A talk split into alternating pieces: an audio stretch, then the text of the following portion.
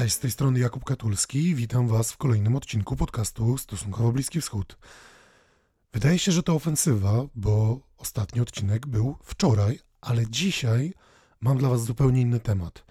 Rozmawiamy o ostatnim szczycie Ligi Państw Arabskich, na którym pojawił się Bashar al-Assad, dyktator Syrii, którego obecność była od jakiegoś czasu zapowiadana i już od paru lat pojawiały się pewne ruchy, by przywrócić go do tego mainstreamu arabskiej polityki i by Syria znowu była w pełni praw członkowskich w Lidze Państw Arabskich.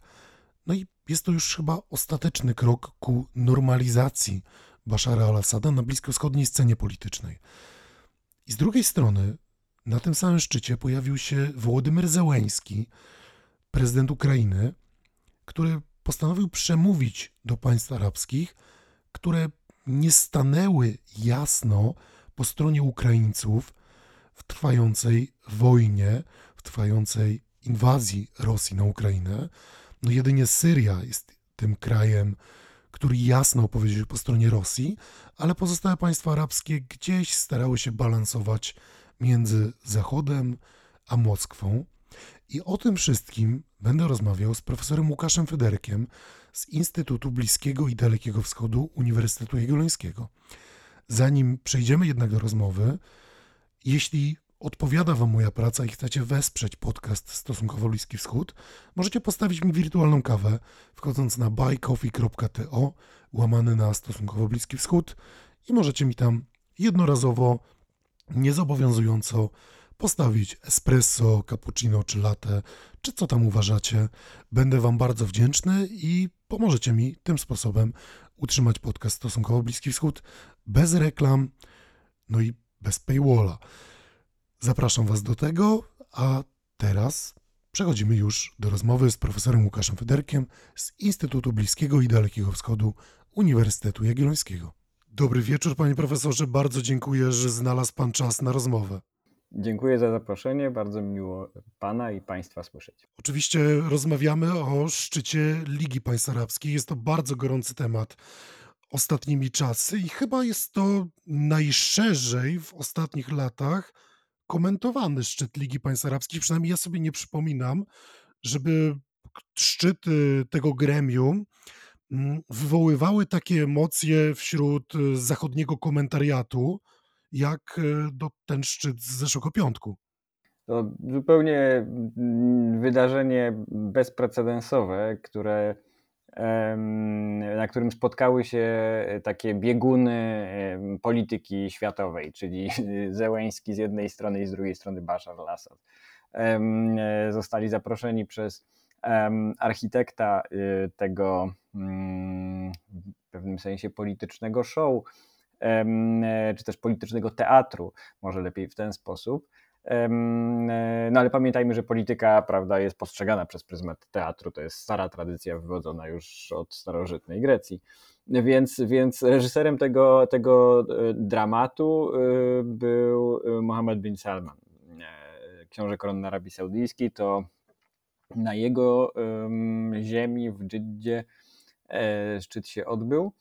E, no i doszło do e, jakby mm, tych dwóch e, przełomów w pewnym sensie, bo o jednym było wiadomo od dłuższego czasu, czyli od, od już mniej więcej miesiąca, to znaczy to, że mm, Syria zostanie ponownie przyjęta w poczet członków Ligi Państw Arabskich, że państwa arabskie zakończą bojkot Syrii jako państwa i rządzącego nią reżimu bo pamiętajmy, że tutaj ta granica między państwem jako podmiotem mm, międzynarodowym, a reżimem e, no, na Bliskim Wschodzie jest bardzo, bardzo płynna. Zresztą nie tylko na Bliskim Wschodzie, wszędzie, gdzie mamy do czynienia z niedemokratycznym e, rządem.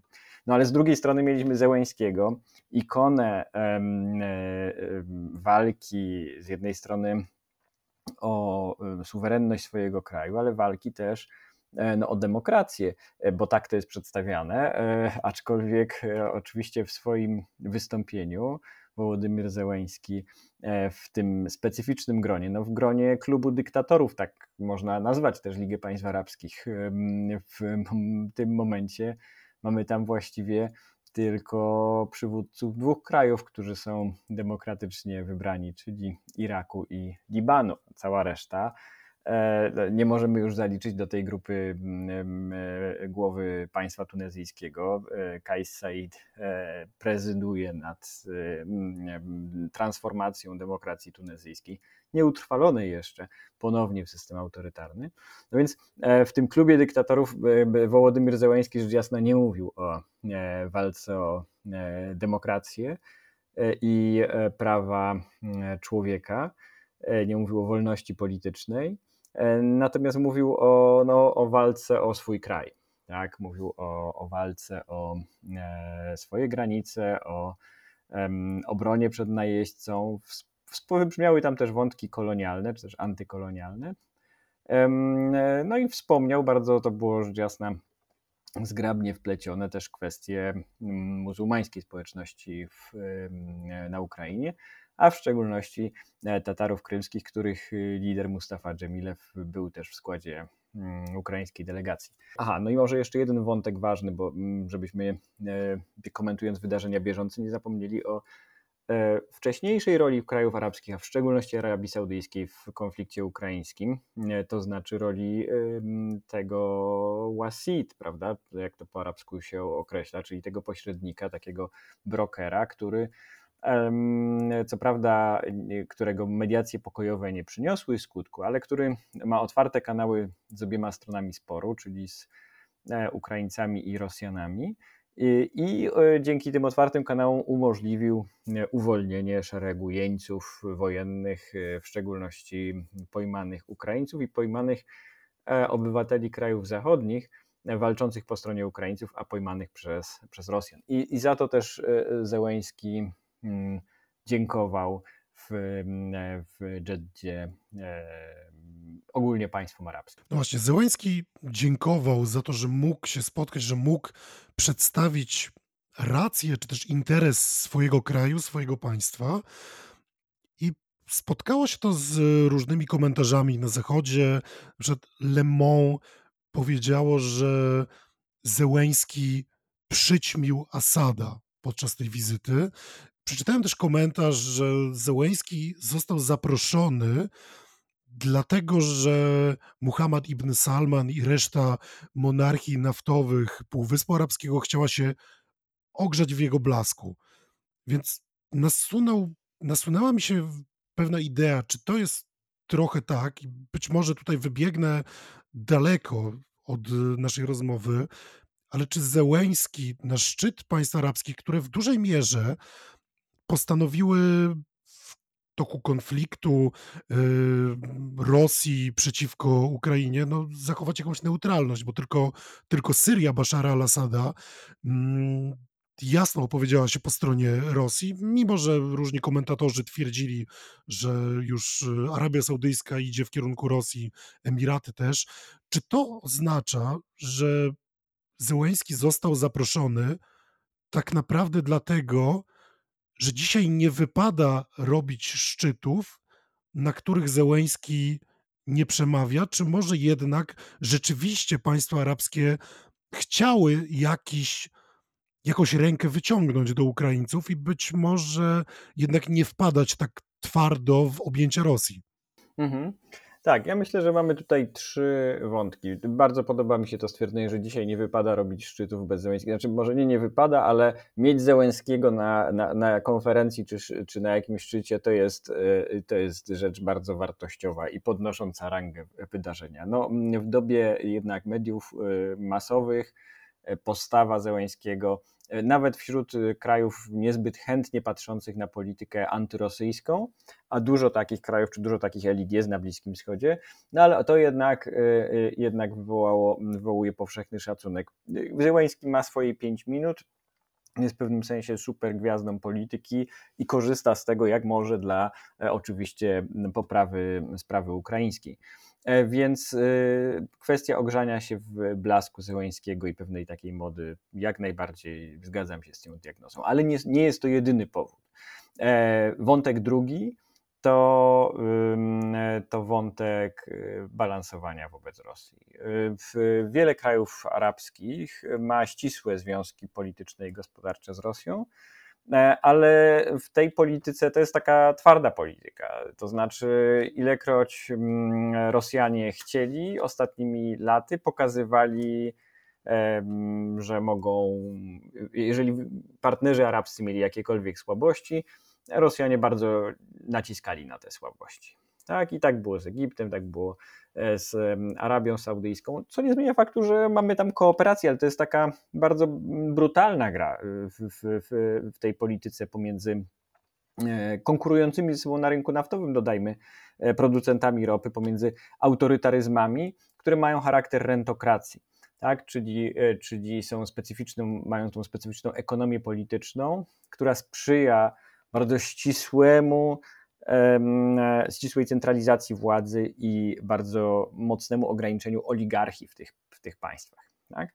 To wątek może poboczny. W każdym razie e, Arabowie, przywódcy, królowie, emirowie i prezydenci krajów arabskich, zapraszając Zełenskiego i udzielając pewnej ograniczonej e, pomocy, E, edukacyjnej Ukrainie, właśnie w kwestii jeńców. Mm, e, ta skala tej pomocy się różni. E, krajem, który jest szczególnie, mm, tak sądzę, którego elity najlepiej rozumieją mm, problem ukraiński jest, jest Kuwait, z tych, z tych zamożnych krajów Zatoki Perskiej w szczególności, który doświadczył inwazji, który, który, którego elity doskonale rozumieją intuicyjnie sytuację ukraińską. Więc, więc, więc tutaj mamy różne nastawienia poszczególnych, poszczególnych państw, e, ale e, zasadniczo z Rosją ciągle to, to, nie, to nie jest zmiana wektora, to jest tylko pokazanie Rosji, podobnie jak pokazują Chińczycy. Jesteście teraz słabsi, nic nam nie przeszkodzi rozmawiać też z Ukraińcami. Możemy z Wami również rozmawiać i podtrzymujemy nasze interesy, ale e, prowadzimy politykę, która jest w naszym interesie, politykę wielowektorową e, i nic nie możecie z tym zrobić. Więc to jest, to jest, mm, to jest e, wątek drugi.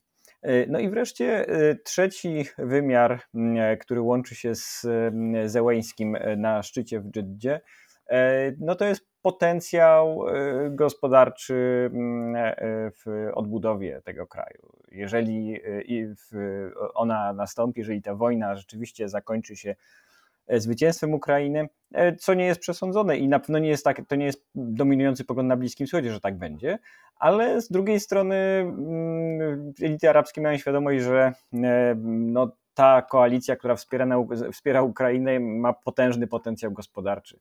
Jeżeli by doszło do mm, e, odbudowy Ukrainy, stabilizacji, Arabowie chcieliby w tym uczestniczyć. Jest tam i ta, ta, ta uwaga, koncentracja e, krajów arabskich czy elit arabskich łączy się z dwoma głównymi wątkami. Pierwszy to jest e, rolnictwo, bezpieczeństwo żywnościowe, które jest bardzo zagrożone i, i chęć w szczególności poluzowanie praw dotyczących własności ziemi na Ukrainie i, i wejście inwestorów arabskich na ten teren, a drugi wątek to są pewne technologie e, militarne, takie jak technologie rakietowe, e, czy lotnicze, czy w szczególności silników lotniczych, które Ukraina ciągle ma, a, a Arabowie by bardzo też chcieli je mieć. Więc e, to jest ten, ten trzeci wymiar, dla którego mm, e, Arabowie chętnie rozmawiają e, z Ukraińcami. No i jednocześnie mamy równoważnik w tej wizycie w postaci Bashara al-Assada, syryjskiego prezydenta, któremu no de facto udało się wygrać trwającą 12 lat, jeśli się dobrze, jeśli dobrze teraz liczę, wojnę domową, ponad 12 lat, ale wygrać też nie do końca, no bo de facto Bashar al-Assad kontroluje 70% terytorium kraju, wojna jest raczej konfliktem, powiedzmy, wyciszonym. E, nie dochodzi do żadnych istotnych wymian terytorium, ale dalej duży obszar kraju kontrolują syryjskie siły demokratyczne wspierane przez Amerykanów. Mamy prowincję Idlib, czyli tą tak zwaną ostatnią twierdzę rebeliantów kontrolowaną przez Hayat Tahrir al-Sham e, który też jest mocno wspierany przez Turcję. Do tego jeszcze mamy terytoria, na których bezpośrednio jest Turcja. no i też obecność, y, choć już dość ograniczoną, państwa islamskiego. No i trudno nam mówić tutaj, że Bashar al-Assad rzeczywiście tę wojnę wygrał, chociaż no, kontroluje najistotniejszy element kraju. Ale jednak państwa arabskie stwierdzają, że Bashar al-Assad zostanie w Damaszku, raczej nigdzie się nie wyniesie i postanawiają przywrócić go do tego arabskiego politycznego mainstreamu. I czy to oznacza, że powrót Bashara al-Assada do pełni praw członkowskich w Lidze Państw Arabskich jest rzeczywiście jakąś klęską demokracji, klęską Zachodu i przede wszystkim klęską prawa międzynarodowego i takim zagraniem na nosie zachodnim obserwatorom, którzy chcieliby tego Bashara al-Assada postawić przed Trybunałem w Hadze? Tak. No to nie jest główna motywacja. To znaczy, Arabowie wliczają, myślę, że dla większości elit krajów arabskich, oni to kalkulują po stronie kosztów. To, że pogorszą się relacje z Zachodem, natomiast z drugiej strony też mają świadomość, że Zachód jest już też zmęczony konfliktem w Syrii, że retoryka, no, wśród elit arabskich dominuje przekonanie, że Zachód jest przede wszystkim hipokrytyczny, cechuje go hipokryzja, więc i, i pouczanie moralne, którego Arabowie nie akceptują i ilekroć pojawia się wątek pouczania moralnego w zakresie praw człowieka, czy też może nie pouczania, ale po prostu wskazywania na to, że mamy do czynienia z reżimem, który jest odpowiedzialny za ludobójstwo, e, to jak w każdym innym przypadku pojawia się bardzo szybko jedna e, riposta ze strony intelektualistów arabskich czy, czy członków kół rządzących. I myślę, że E, pan, panie Jakubie, zajmując się Bliskim Wschodem tak długo, e, też wie, jaka to jest riposta i, i, i czego dotyczy, prawda? E, czyli dotyczy to oczywiście Palestyńczyków i, i tego, że jeżeli Zachód tak bardzo dba o prawa człowieka, to dlaczego wspiera Izrael i jego agresywną politykę w Palestynie? No tutaj też pojawia się riposta związana z Irakiem i oczywiście amerykańską interwencją w Iraku. A w drugim rzędzie pojawia się Arab. No to tylko, że to już jest trochę tak trudniej, bo no bo jednak Amerykanów już w Iraku nie ma od dość dawna, mamy rządy, które są częścią Ligi Państw Arabskich, tak, ale, ale to, to, też jest, to też jest wspominane i co, co ciekawe, wspominana jest też Libia, nawiasem mówiąc, ale to, to nie wszyscy już wypominają tą Libię, bo E, to raczej zachodni intelektualiści, ponieważ no, Amerykanie zasadniczo nie interweniowali Libii. To była inicjatywa i na Bliskim Wschodzie e, doskonale to wiedzą, Kataru i Emiratu, Zjednoczonych Emiratów Arabskich, wsparta przez Anglię i Francję, jeżeli mówimy o obaleniu Kaddafiego. No ale, ale, ale to, jest, mm, to jest wątek już na innym, inną rozmowę. Więc tak, więc ja nie postrzegam, żeby mm, ten gest był adresowany wobec Zachodu i myślę, że nawet to jest pewnego rodzaju problem, problematyczne, że Zachód się tutaj antagonizuje. E, natomiast to jest gest, e, który wynika z kalkulacji, że nie możemy zniszczyć Asada, e, natomiast no to musimy z nim rozmawiać. Żyjemy na Bliskim Wschodzie, on ma, jest cały, cały zbiór problemów, które Syria generuje w, pod rządami Asada i jeżeli chcemy rozwiązywać te problemy, e, no to trzeba rozmawiać z syryjskim dyktatorem. Te problemy są e, przede wszystkim trzy. Iran, uchodźcy, narkotyki. Iran, to znaczy Arabowie bardzo nie chcą, żeby Iran się umacniał w Syrii, żeby pomimo tego, że mamy ocieplenie stosunków między Arabią Saudyjską a, a Iranem, to Iran jest E, strategicznym rywalem głównych krajów arabskich, a w szczególności Zjednoczonej, Zjednoczonej e, w szczególności Arabii Saudyjskiej i w pewnym stopniu Zjednoczonych Emiratów Arabskich. I to było, jest i będzie, pomimo tego, że ta temperatura tego sporu e, maleje. I Arabowie bardzo by nie chcieli dalszego rozbudowy wpływów Iranu. No, nie tylko Arabowie by nie chcieli, bo przecież w najbliższym sąsiedztwie jest też Izrael, który bezpośrednio z Iranem walczy w Syrii. Co prawda nie było go na e, szczycie Ligi Państw Arabskich, no i pewnie nigdy nie będzie, e, chociaż nie takie rzeczy się działy na Bliskim Wschodzie, ale właściwie można by powiedzieć, że dookoła Syrii nie ma aktorów zainteresowanych tą rozbudową. Nie ma, zdecydowanie. Arabowie nie chcieliby więcej, więcej Iranów w Syrii. Nie chcieliby też więcej Turcji w Syrii, nawiasem mówiąc, to jest też tak postrzegane, więc, więc, więc, więc tu jest kwestia ograniczania wpływu Iranu. Bashar al-Assad e, mówi i, te, i syryjscy dyplomaci mówią to dawno kanałami, no nie chcecie, żebyśmy wisieli u, e, u irańskiego prawda, u irańskiej klamki, e, no to musicie nam coś dać, bo my jest, mamy kraj zniszczony wojną, prawda, etc., etc. Więc, e, więc, więc tak to wygląda. E, I, I Arabowie to kupują, tak. Jest pewnego rodzaju, tutaj nawiasem mówiąc, mm, wątek syryjski, czy też ta syryjska sprawa, czy kwestia syryjska przez pryzmat stolic krajów arabskich jest postrzegana per analogiam do wcześniejszego konfliktu, czyli konfliktu wojny domowej w Libanie, czyli lat 75-90 bądź 91, w zależności jak ujmiemy koniec tej wojny. I tam sytuacja była w jakimś sensie podobna, tylko wtedy Syria była dużym graczem, a nie polem konfliktu, ale no, Arabowie znaleźli jakieś mm, aż do 2005 mm, roku, po, po 91 roku do 2005 roku, jakiś modus operandi. Irańczycy obejmowali bardzo dużo bezpieczeństwa, ale Arabowie, w szczególności Arabowie z Zatoki, wchodząc z pieniędzmi, byli w stanie poszerzać. Nie mieli twardych e, kart, nie mieli e, Korpusu Strażników Rewolucji Islamskiej, ale e, mieli tą samą kulturę, ten sam język i mieli pieniądze i w ten sposób byli w stanie zbudować sobie pewne wpływy, niemałe wpływy w, w Libanie. I zakładam, że mm, obserwując to, w jaki sposób rozwija się dyplomacja wokół Syrii, że ta sama idea przyświeca w pewnym sensie stolicą no, policji Riyadu czy, e, czy Abu Dhabi, e, czy w jakimś stopniu Kairu również wobec Syrii. Tak? No, są tam Irańczycy? Okej, okay ale my też wejdziemy z naszymi pieniędzmi i naszą bliskością kulturową, e, także religijną, no poza oczywiście alawitami, e, czyli sunnityzmem. I w ten sposób zbalansujemy to, choć nie mamy tych, nie jesteśmy tak biegli w, twardym, w twardych operacjach wywiadowczych, czy, czy, czy sabotażowych, jak, jak Irańczycy. Tylko czy to jest e, realna strategia? Bo... E, ja to ocenię może pod, pod koniec, bo jeszcze mamy dwa, dwa wątki, które zasygnalizowałem, e, czyli, czyli uchodźców i narkotyki, tak? Czyli uchodźcy nie wracają do Syrii.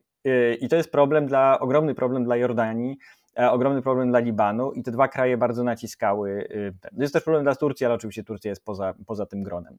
E, w mniejszym stopniu, właściwie Turec, syryjscy uchodźcy są w każdym kraju, nawet najbardziej odległym. Widać ich na ulicach, chociażby, nie wiem, w Maroko, w tak odległym kraju, nie, nie mówiąc już o, o, o Algierii, prawda? Więc e, ta, ta, ta, ta, ta, to oddziaływuje na politykę krajów arabskich i chęć wrócenia, tak? to znaczy stworzenia warunków, w których uchodźcy wrócą do swojego kraju. No i trzeci, trzecia rzecz, czyli Syria jest ogromnym e, producentem narkotyków ostatnio. E, to jest główny e, przemysł syryjski, w, na terenach kontrolowanych przez reżim, co nie znaczy, że to jest w pełni kontrolowane przez reżim, bo dodajmy, że to, że Bashar al-Assad pojawił się w Dżeddzie, to nie oznacza, że on osobiście to kontroluje. Tak samo jak nie kontrolował w pełni, i tak jestem, mam, mam e, o tym dość głębokie przekonanie, e, ludobójstwa. To znaczy, to jest, on, on, on jest twarzą reżimu, który jest reżimem jego klanu i jego rodziny, w których chociażby jego brat odgrywa zdecydowanie bardziej złowrogą rolę, a Bashar al-Assad e, e, nie w pełni e, kontroluje to, to, to, tą, tą rodzinę. Więc, więc to, to też trzeba mieć świadomość, że, że to jest bardzo specyficzny, specyficzny reżim. Bashar al-Assad jest jego twarzą, ale on nie jest, jego realna władza w Syrii jest bardzo ograniczona. Tak samo dotyczy to produkcji narkotyków. I znowu Jordańczycy E, ale także Saudowie są przerażeni skalą e, napływu narkotyków z terytoriów Syrii e, przez granicę. Najpierw do, do Jordanii, potem do krajów Zatoki. I chcą położyć temu tam. Myślę, że tutaj musimy też wspomnieć pewien kontekst dotyczący narkotyków, bo to też nie jest temat tak popularny w Polsce i to może nasi słuchacze mogą nie wiedzieć, jaka jest skala tego problemu, a w końcu na pograniczu jordańsko-syryjskim regularnie dochodzi do, do bitew między jordańskimi pogranicznikami a przemytnikami. I co więcej, jordański wywiad mówi, że w produkcji narkotyków bezpośrednio udział bierze y, Mahir al-Assad, czyli też brat y, dyktatora, który kontroluje czwartą dywizję pancerną, czyli jedną z chyba najistotniejszych y, jednostek armii syryjskiej. No i chyba głównym czarnym charakterem tego e, procederu jest e, kaptagon, czyli nazywany też kokainą biednego człowieka, czyli dawniej lek na ADHD, a dzisiaj popularne tabletki pobudzające, które sprzedawane są wśród arabskiej młodzieży, zwłaszcza w Zatoce, e, w krajach Zatoki Perskiej. Tak, kaptagon to jest coś, co ta wojna wypromowała, no to jest, to jest lek będący pochodną amfetaminy, lek czy też narkotyk syntetyczny, i, no i on jest głównym produktem eksportowym Syrii w tym momencie. A z bitwy, które się toczą na e, pograniczu jordańsko-syryjskim, żeby oddać skalę, to e, powiedzmy tak. E, nigdy w toku 12 lat wojny domowej jordańskie siły powietrzne nie bombardowały terytoriów syryjskich utrzymywanych przez siły reżimu, bo bombardowały, walczyły z ISIS, to, były, to, były, to, to, to w latach 14-15 miało miejsce, 2014-2015. Natomiast y, y, około dwa tygodnie temu mieliśmy sytuację, kiedy y, jordańskie F-16 wykonały, wykonały rajd bombowy po to, żeby zlikwidować głównych baronów narkotykowych na pograniczu, czy też, ale oczywiście po stronie syryjskiej. No to jest bezprecedensowe o tyle, że e, jak powiadam, mamy z jednej strony e, bracia arabscy mówią e, Asadowi przyjdź do nas, jesteś, wraca, wracasz do łask, prawda, bo taki jest komunikat, z drugiej strony jest to wymierzenie policzka w twarz Asadowi, pokazując, że będziemy, jeżeli nie, ty sobie nie, nie, dasz rady z problemem narkotyków, to my sobie my, my, to rozwiążemy i to rozwiążemy siłowo. No pokazując, że ta syryjska suwerenność, o której tak dużo mówi Assad, jest, jest naprawdę iluzoryczna, bo o ile Rosjanie i, i Irańczycy panoszą się na ziemi, E, Izraelczycy regularnie e, w powietrzu, prawda, kontrolując dużą część przestrzeni, wykonując rajdy przeciwko głównie Irańczykom, ale także syryjskim oczywiście bojówkom kontrolowanym przez, przez, przez Irańczyków, a teraz także Jordańczycy również w, w, wchodzą w przestrzeń powietrzną nad, nad Syrią, a od północy Turcy zajmują bezpośrednio kawałki terytorium syryjskiego. No i um, w, z jednej strony mamy Asada, który jed, niby wraca, to znaczy nie niby, no wraca w, jako przywódca kraju, ale to jest kraj, e, którego suwerenność jest nieszanowana przez, e, no właściwie przez nikogo, czy też może być naruszana przez, przez, przez każdego w regionie, nawet przez przecież mm, e, przed wojną znacznie no, mniej liczną Jordanię, czy też mniej słabą Jordanię. Więc teraz pytanie jest finalne, tak? czy te nadzieje Arabów się ziszczą? I w moim, ja jestem e, pesymistą w krótkim i średnim terminie. Być może w długim, tak znowu rozumiejąc per analogiam do, do, do, do Libanu, być może ta długotrwałe oddziaływanie tych pieniędzy arabskich i sunnityzmu wprowadzi jakąś zmianę, ale w krótkim i średnim terminie e, Assad e, no, przyjmie te środki, które, które mu zostaną przekazane, ale nie będzie w stanie dowieść efektów w postaci e, możliwości powrotu uchodźców, ograniczenia produkcji narkotyków, bo po prostu nie kontroluje tego. Dlaczego uchodźcy nie chcą wracać? Bo oprócz produkcji narkotyków ważnym elementem przemysłu warlord... no mamy tam do czynienia z gospodarką warlordyzmu, tak? czyli e, lokalni przywódcy, bardzo często związani z klanem Asadów, a czasami nie. Czasami, czasami będący na przykład wywodzący się z innych mniejszości religijnych, no, kontrolują powiaty, nazwijmy, czy gminy, gdzie zajmuje się właśnie jednym z głównych biznesów jest produkcja narkotyku, a drugim jest kontrolowanie aresztu, w którym e, jeżeli ktoś nie płaci haraczu, nie, nie, nie jest mile widziany, no to po prostu trafia do tego aresztu, a rodzina musi się składać i, i ludzie wracający z, z innych krajów arabskich po prostu tego nie chcą robić, bo jeżeli wracają, to jest im lokalne, lokalni wataszkowie zakładają, że oni wracają z pieniędzmi i natychmiast trafiają do aresztu, są, są pozbawiani, czy też rodzina musi płacić za nich okup. Więc no nie wchodząc tu nadmiernie w szczegóły tej smutnej sytuacji, która jest pozorną stabilizacją, pozorną no w tym sensie, że, że dla zwykłego człowieka no, no to jest nadal bardzo niebezpieczny kraj, prawda, i bardzo daleki od normalizacji. E, uznanie dyplomatyczne być może w jakimś sensie wzmocni Asada, wewnętrznie też, ale, e, ale nadal to jest przywódca, który, który stoi na, na, na czele zrujnowanego kraju, rozchwianego i kraju, w którym, e, w którym władza centralna ma stosunkowo niewiele do, do powiedzenia, a rządzi władza wypływa z lufy karabinu a, a, a bojówki poszczególne, niektóre są bardziej wierne Irańczykom, niektóre bardziej wierne Rosjanom, a, a niektóre bardziej wierne po prostu swojemu portfelowi i, i temu, kto, kto więcej, kto więcej za, y, zapłaci. Bashar al-Assad też ma dość istotny problem, bo tak naprawdę on teraz jest na łasce, czy, czy musi zaufać tym samym ludziom, tym samym władcom, którzy przynajmniej według licznych doniesień, w tym doniesień z samego Damaszku, sponsorowali rebelię przeciwko niemu, więc jest to dość trudna pozycja, w której się znajduje, bo jednocześnie potrzebuje od nich tego uznania dyplomatycznego i tego mm, przywrócenia do politycznego mainstreamu, ale jednocześnie ci sami ludzie mogą być gwarantem sfinansowania ewentualnej kolejnej rebelii, czy być może zainspirowania tego naruszania suwerenności kraju, o którym pan profesor sam przed chwilą wspominał, więc trudno byłoby powiedzieć, że Bashar al-Assad jest w łatwej pozycji.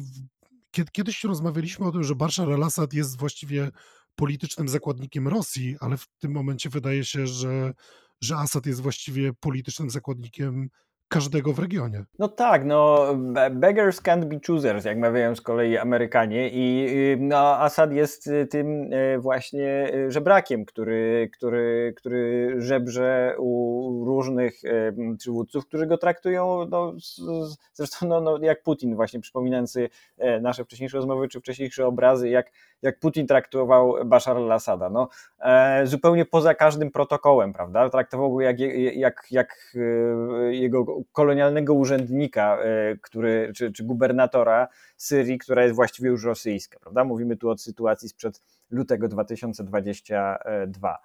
E, I, i, I podobnie Irańczycy. Irańczycy też e, w trakcie wizyty w Bashar al-Assada w Teheranie dawali bardzo czytelne sygnały, no chociażby nie, nie, nie, nie, nie, nie, nie przyjmuje, gdy Bashar al-Assad miał wizytę, z, rozmowę z Hameneim, nie było syryjskiej flagi, prawda? Czyli znowu to jakby petent przyszedł do, E, do urzędu.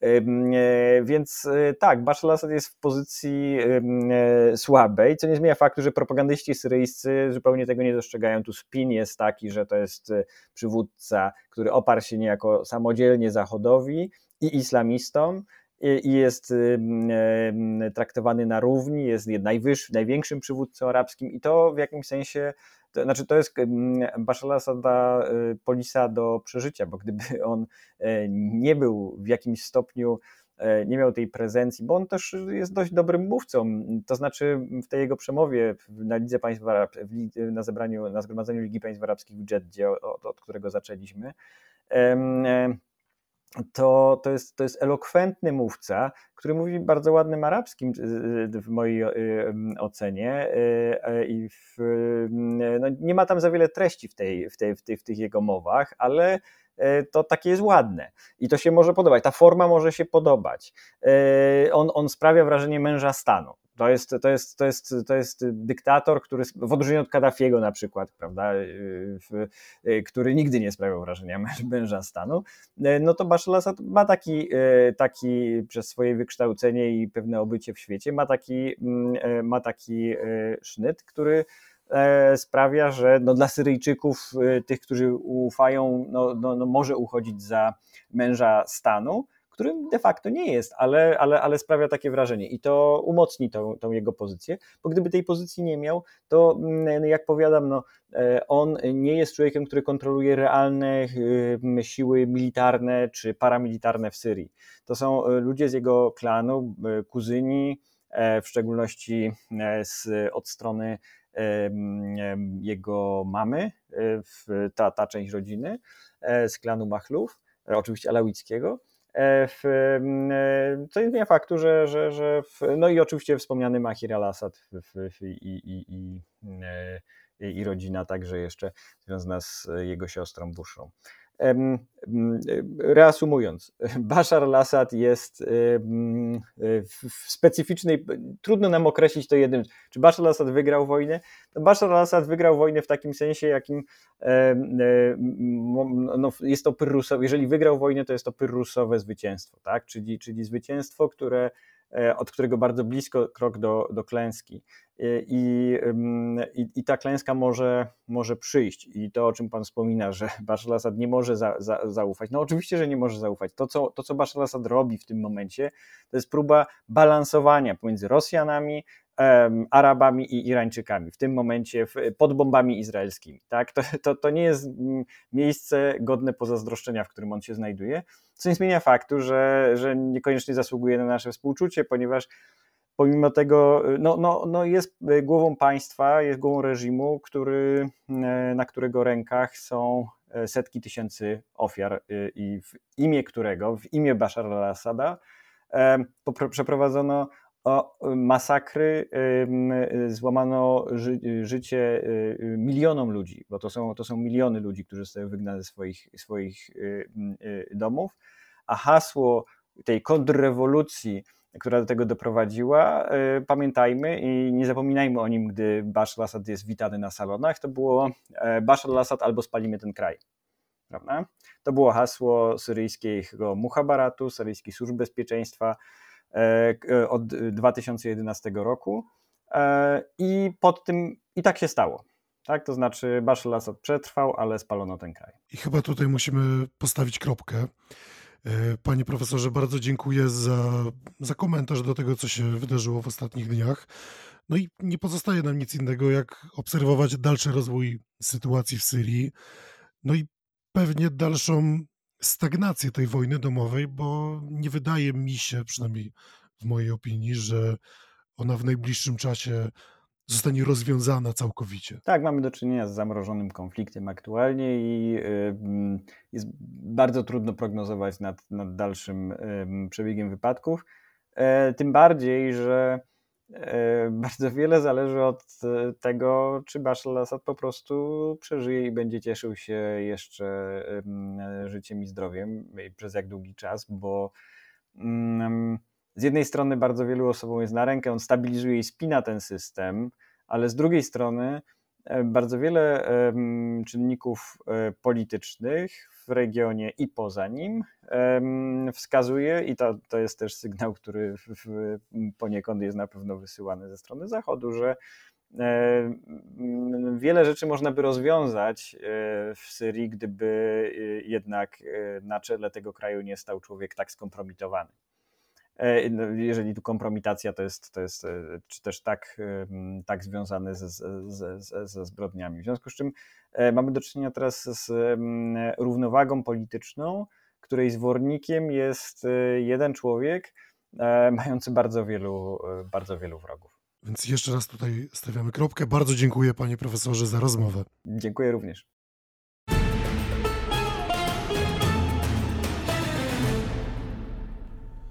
Moim rozmówcą był profesor Łukasz Federek i mam nadzieję, że wiele wynieśliście z tej rozmowy. Jeśli odpowiada Wam moja praca, to przypominam, możecie mi postawić wirtualną kawę na buycoffee.to łamane na stosunkowo Bliski Wschód. A wszelkie pytania, uwagi, sugestie możecie do mnie kierować pisząc do mnie na Facebooku, Instagramie lub mailowo na kontakt stosunkowo bliski wschód.pl. No i to już wszystko w tym odcinku podcastu i do usłyszenia niebawem. Cześć.